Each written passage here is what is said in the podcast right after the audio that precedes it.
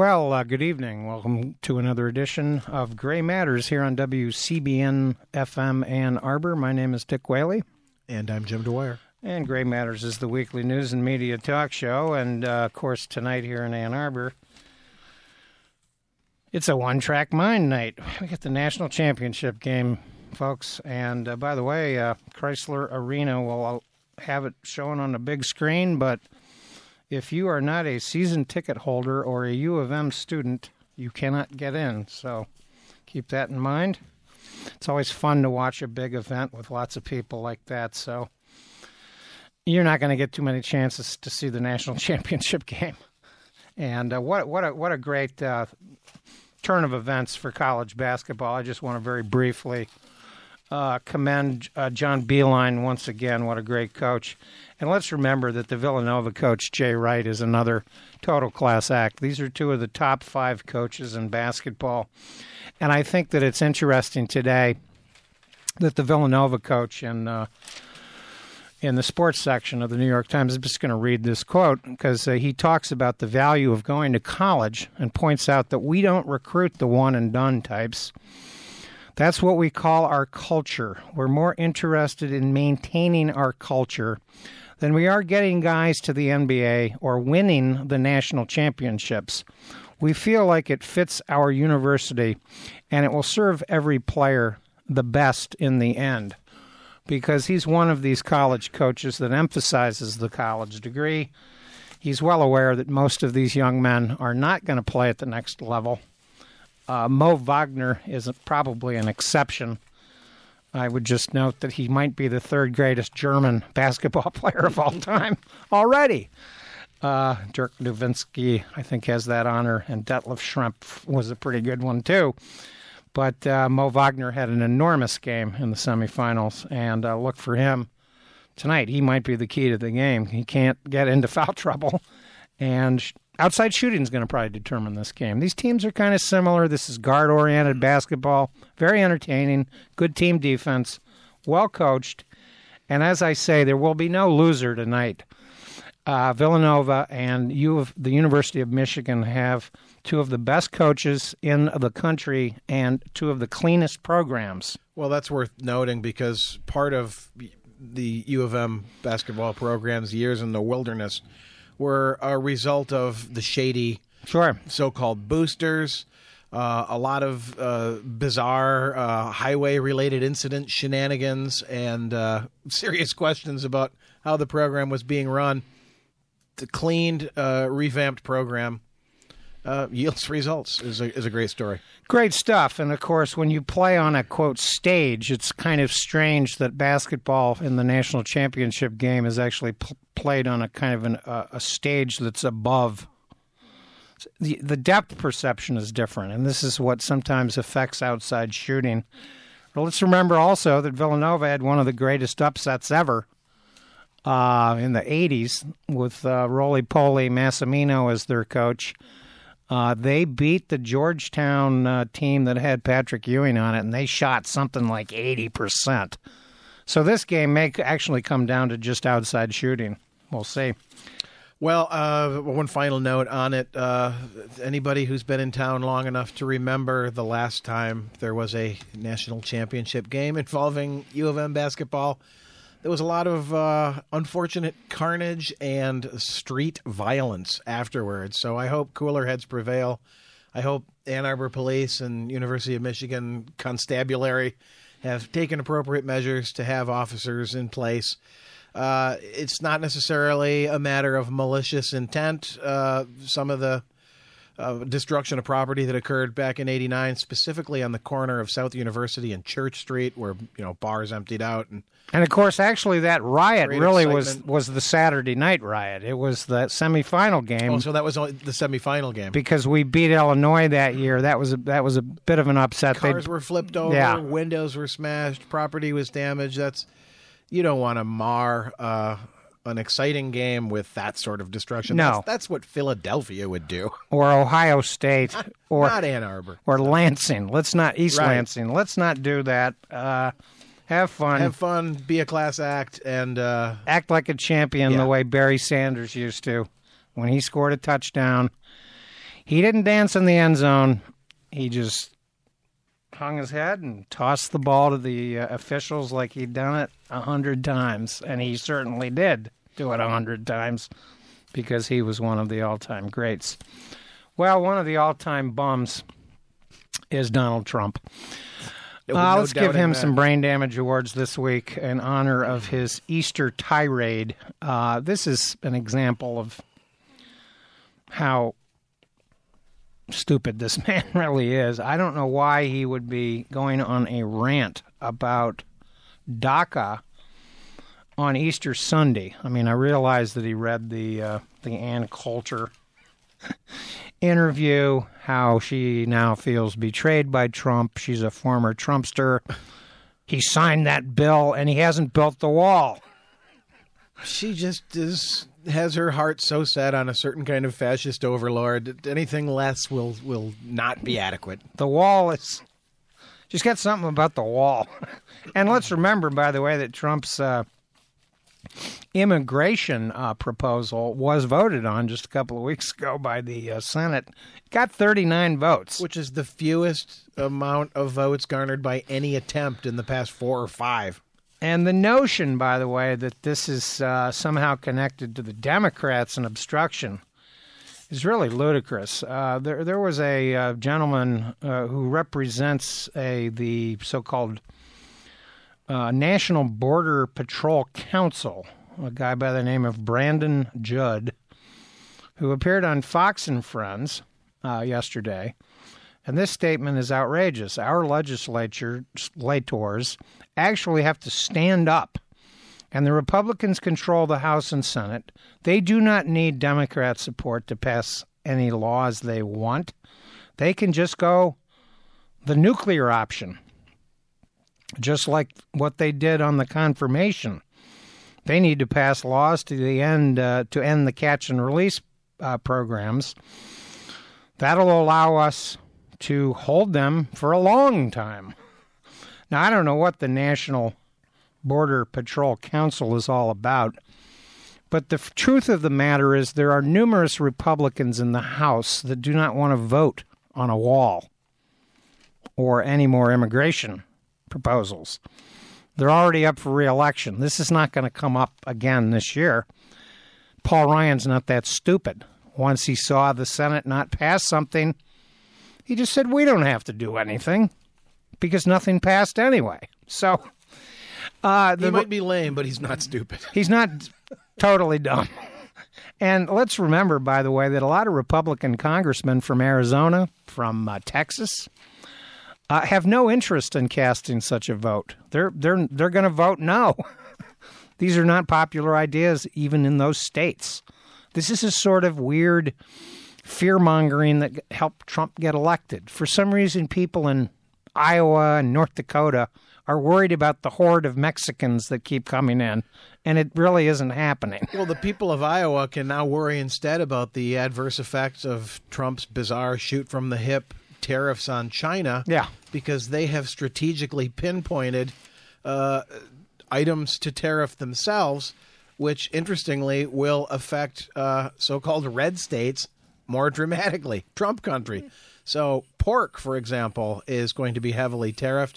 State of Iowa uh, exports uh, an amazing quantity of pork. I had no idea how much pork was going from Iowa to China, but uh, Well, the Chinese- of it now. The Chinese, of course, certainly enjoy their pork, Well, they love dim sum. but uh, dim sum has a lot of little pork dishes. it's going to be more expensive to get the pork uh, now, and so Iowa will probably be exporting less of it. Now, does that mean good news for ham eaters here? Who knows? But uh, it's not going to bring top dollar for their product anymore to Iowa, so we'll see the extent to which they complain about such things. Yeah, and the tariff policy is is uh, a a work of uh, work in progress. Only I hesitate to use the word progress. It's sort of Regress? it's sort of like regress or egress. It's going backwards. Um, Trump uh, introduced this policy several weeks ago in, in March, and of course, one result was that Gary Cohn uh, decided to resign from the government as chairman of the economic advisors. It's interesting that week, that very week where Trump authorized the tariffs, defying allies. This was on the 8th of uh, March. That very day, I just wanted to read this. A trade pact originally conceived by the United States to counter China's growing economic might in Asia now has a new target. President Trump's embrace of protectionism, a group of 11 nations, including U.S. allies like Japan, Canada, and Australia, signed a broad trade deal on Thursday in Chile's capital, Santiago, that challenges Mr. Trump's view of trade as a zero sum game, game filled with winners and losers. That courtesy of Ernesto Londoño and Motoko Rich uh, from the New York Times that goes into the actual details of this TPP nonsense. This, of course, was one of Trump's early failures. And it just strikes me that there's something about the way he's been behaving recently that has got him sort of riled up. Uh, uh, I think that the one year anniversary of his presidency, um, they had a lot of stories about what he'd done and what he hadn't do hadn't hadn't done, and he's gone a little berserk. He's a little funny in the head at the moment.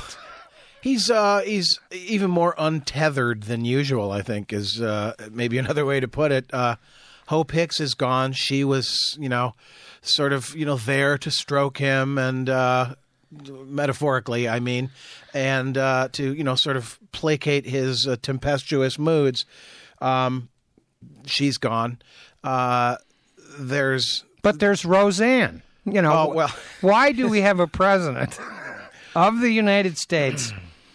That actually wants to make a news st- cycle today about the Roseanne the revival of Roseanne, which, by the way, was a show I've never seen. Uh, I might have seen 10 minutes here and there when I was visiting a buddy. I did have one friend that watched it regularly, but I found her to be loud, obnoxious, and not very funny. Um, well, those are all equally apt descriptors for Trump himself too. And I, I think in his mind, uh, the sort of middle class family that's just sort of hard scrabble and making the best uh, they can of it is his demographic. So he sort of sees that as, and that you know that's a slightly more complex issue than we can go into in a brief segment here. I, I think there is some interesting uh, socio cultural things at play there with the characters that are on the show versus Roseanne herself and whatever her mental you know, problems mental are. issues are.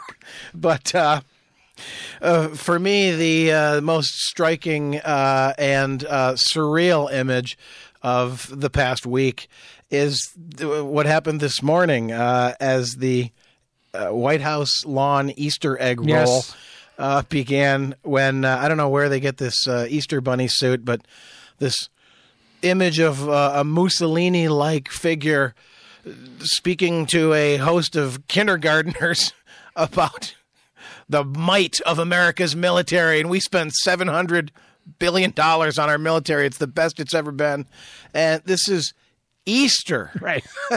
and Melania just sort of stands there with you know her facial expression like, uh, be ready for anything, be ready for anything. I have nothing to do here. Although when ostensibly is, she organized it. When is the butterfly net coming? Right, out? it's it's a approaching that level and you're wondering is there anybody inside the rabbit is how heavily medicated might they be but um oh, and then his bizarre comment about uh, the house itself, which is, of course, right behind them as he speaks. And he says, This place, this thing, this it doesn't really have a name, this special house or a building. Uh, and he actually said it doesn't really have a name. Well, it does. Indeed, it's one of the most famous names of a place in politics. It's, yeah. It, I mean, it's just pinch, pinch. Uh, I'm tripping here, right? well, no, this actually occurred. Yeah, and you would think that White House would be a name he could remember for other reasons. The rabbit should have leaned over and said, "Dude," pointed towards his White House. It's uh, the it's the hutch. it's the Don't throw me back into the briar patch. It's the rabbit hutch.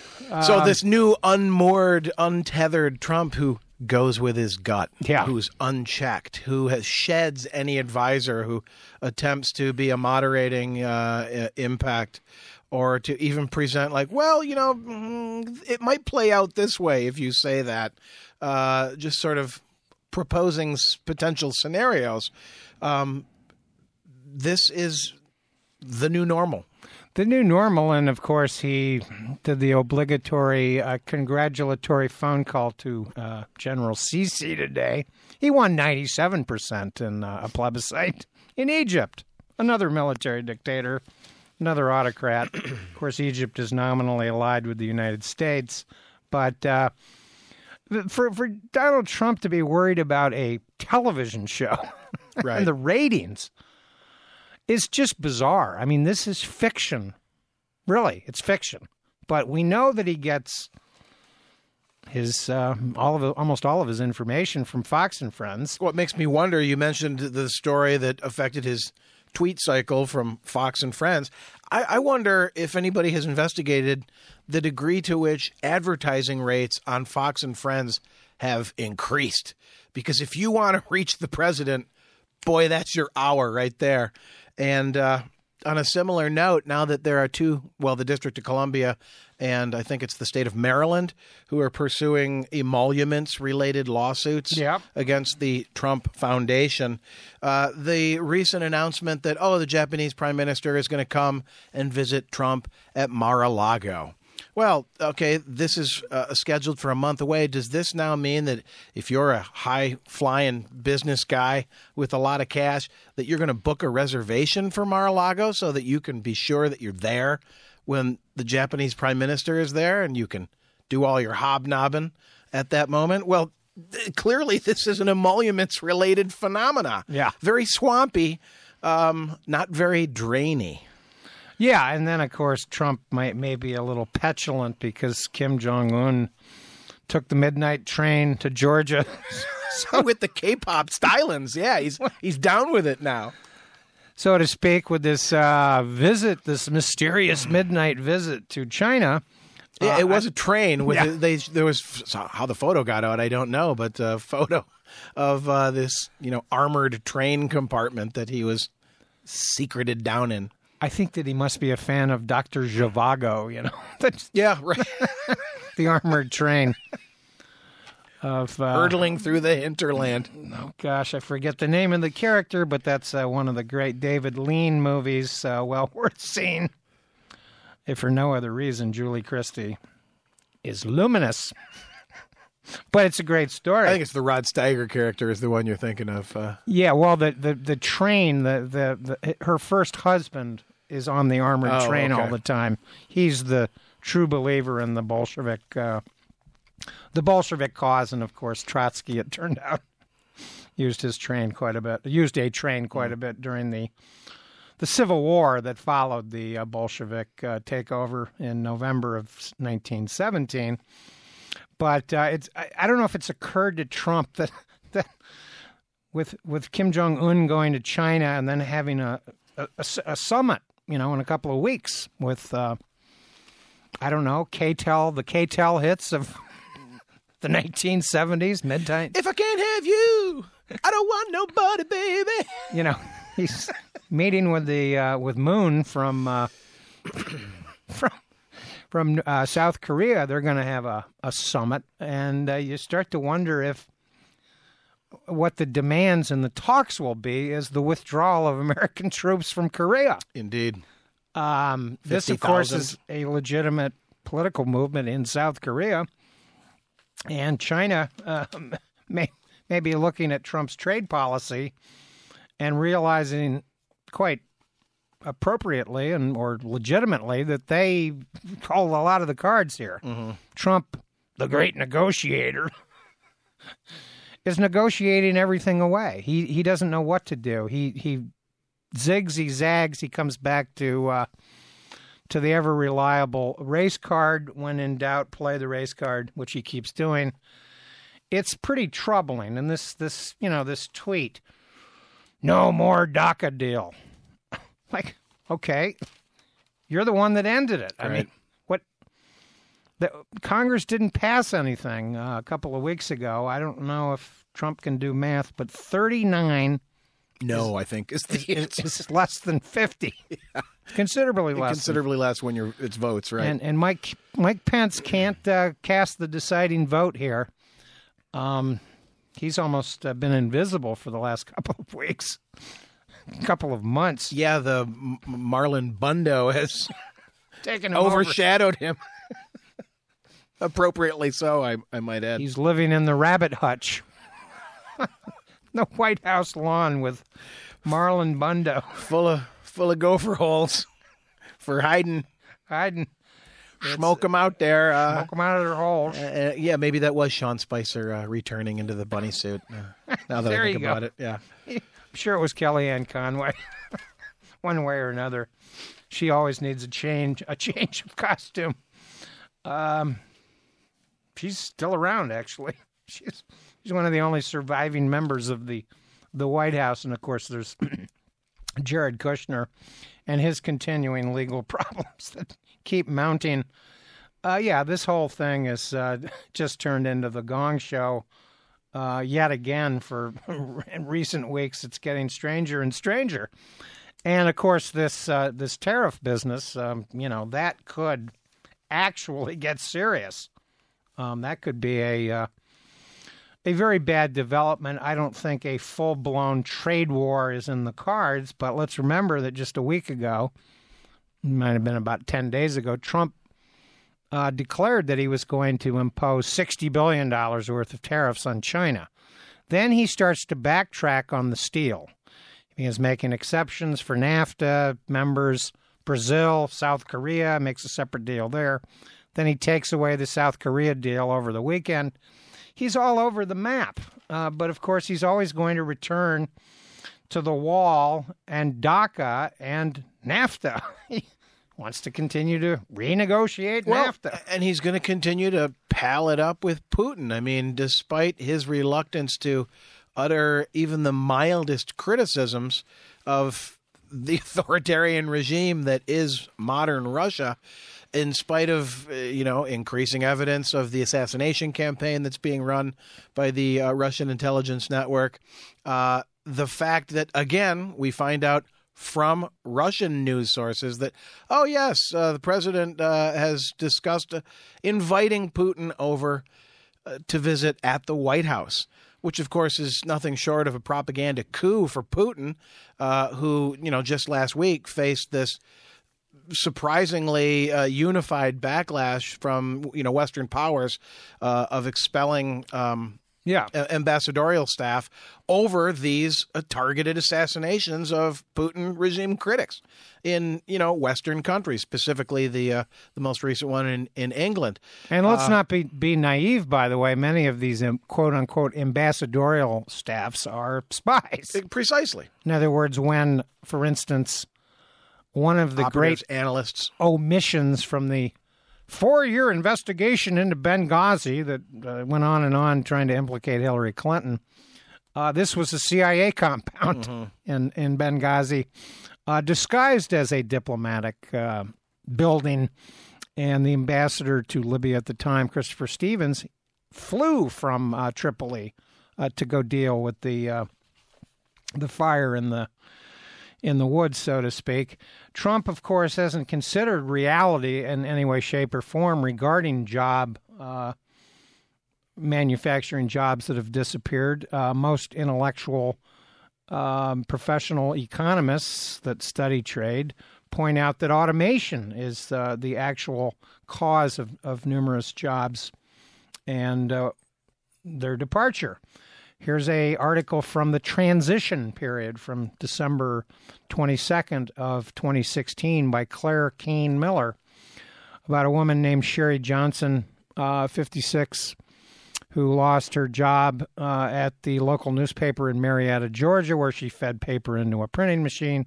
Later, she watched machines learn to do her jobs on a factory floor and in the inventory and filing department. Uh, the, the globalization, particularly trade with China during the 2000s, which led to the rapid loss of 2.2.4 million jobs to 2 million jobs, depending on the numbers. Uh, these were the numbers according to Darren uh, and David Autor of MIT. Autor found in a paper published in January, quote, still over time, automation has had a far bigger effect than globalization and would have eliminated eventually most of those jobs, he said in an interview. Some of it is globalization, but a lot of it we require many fewer workers to do the same amount of work. And those are the facts. Workers are basically supervising the machines. Take the steel industry.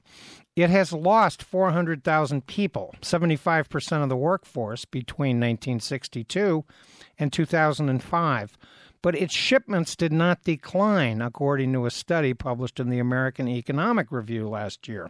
The reason? New technology called the mini mill. It, in effect, uh, remains strong even after controlling for management practices. And of course, these jobs have happened in the Midwest. But the reality, of course, is Bush put tariffs on China in 2002 the net effect, according to professional economists, America lost 200,000 manufacturing jobs. Barack Obama uh, put some tariffs on Chinese steel uh, just recently. All of these facts, of course, kind of trickle out after Trump makes a bold policy maneuver where he's trying to uh, uh keep some campaign promise that he never made. he didn't talk about steel jobs or tariffs during the campaign. He wouldn't have been elected if he had. All these facts would have come out mm-hmm. uh, quite some time ago.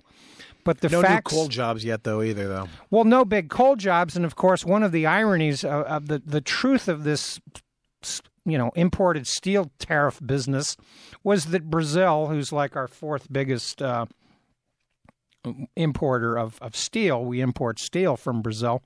They make their steel using American coal hmm. that they import from America. This is how international trade works. This is how it works, yeah. Mr. Trump. Uh, so, if you wanted to, and of course, Trump then later backtracked and said, well, we'll make an exception for Brazil. What's the net effect of this steel import restriction? Well, from what I can tell, China, which accounts for about 2% of imported steel, they rank either 10th or 11th depending on the statistics that are that are given out. I've seen the Wall Street Journal give out one number, the New York Times give out another. It's very small.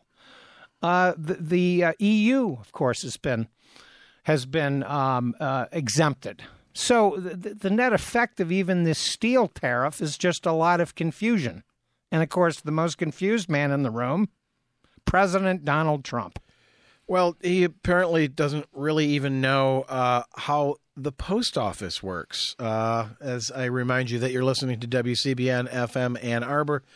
Uh, looks like we may be running a, a, little over tonight on Gray Matters, but Yazoo City Calling, uh, Old Time Blues will be uh, happening eventually. Uh, his bizarre tweet rampage, probably mostly directed against a personal animus against Jeff Bezos, the head of Amazon who owns the Washington Post, and he apparently sees the Washington Post as some sort of, you know, private rag which Bezos runs against Trump uh, with stories.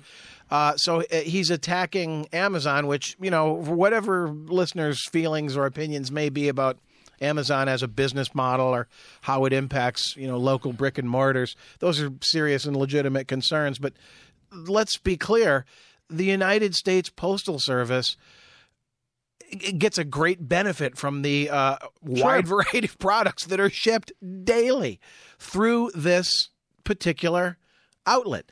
Uh, that's money for the post service. They aren't like doing it for free. He seems to think that they're these guys are fools. They're delivering Amazon stuff at great cost to themselves. You moron. You have to you, pay. You said that out loud. This is a shot in the arm. This was the best thing that happened to the U.S. Postal Service, right? Since trucks were invented. You I have mean, you have to pay the postage, and we subsidize the post office. By the way, it's one of our oldest government agencies. Indeed. And the, the United States, actually, to its credit, has had, and, and, and part of the reason that it was subsidized in the early part of our uh, nation's history was to allow newspapers and pamphlets to be sent in the mail. It was a benefit, no question about it, for the publishing industry, as as as limited and confined as it was amongst our founding fathers. This is how common sense. Well, that was actually before the post office, but the point is the, our our great founding fathers like Jefferson and Ben Franklin and Hamilton saw the post office as essential for commerce, for communication, and they they passed a law that said we have to deliver uh, mail to every address in the United States. So yes, the post office loses money flying mail to some outpost in Alaska, you know, that's up in the Aleutian Islands or something. Um, it there could be some reforms, but to go after the post office is just yet another uh, example of, of of a cheap shot, and we know what this is about. This is Bozo against Bezos. It's it, you know the Washington Post has done some hard hitting investigative journalism into Donald Trump's presidency. I don't think it's Woodward and Bernstein bringing down Nixon, contributing to the downfall of Nixon. Nixon's actions contributed to his downfall. But certainly Woodward and Bernstein put some pressure on Nixon. I saw David Fahrenthold, by the way, give a talk at the University of Michigan uh, earlier in the fall. He's the man that broke the story about, um, he technically broke the Hollywood video story by four minutes, but we won't go into that one. We'll talk about the charity story, ah. where Donald Trump concocted charity uh, donations down in Florida where he sold pictures of himself and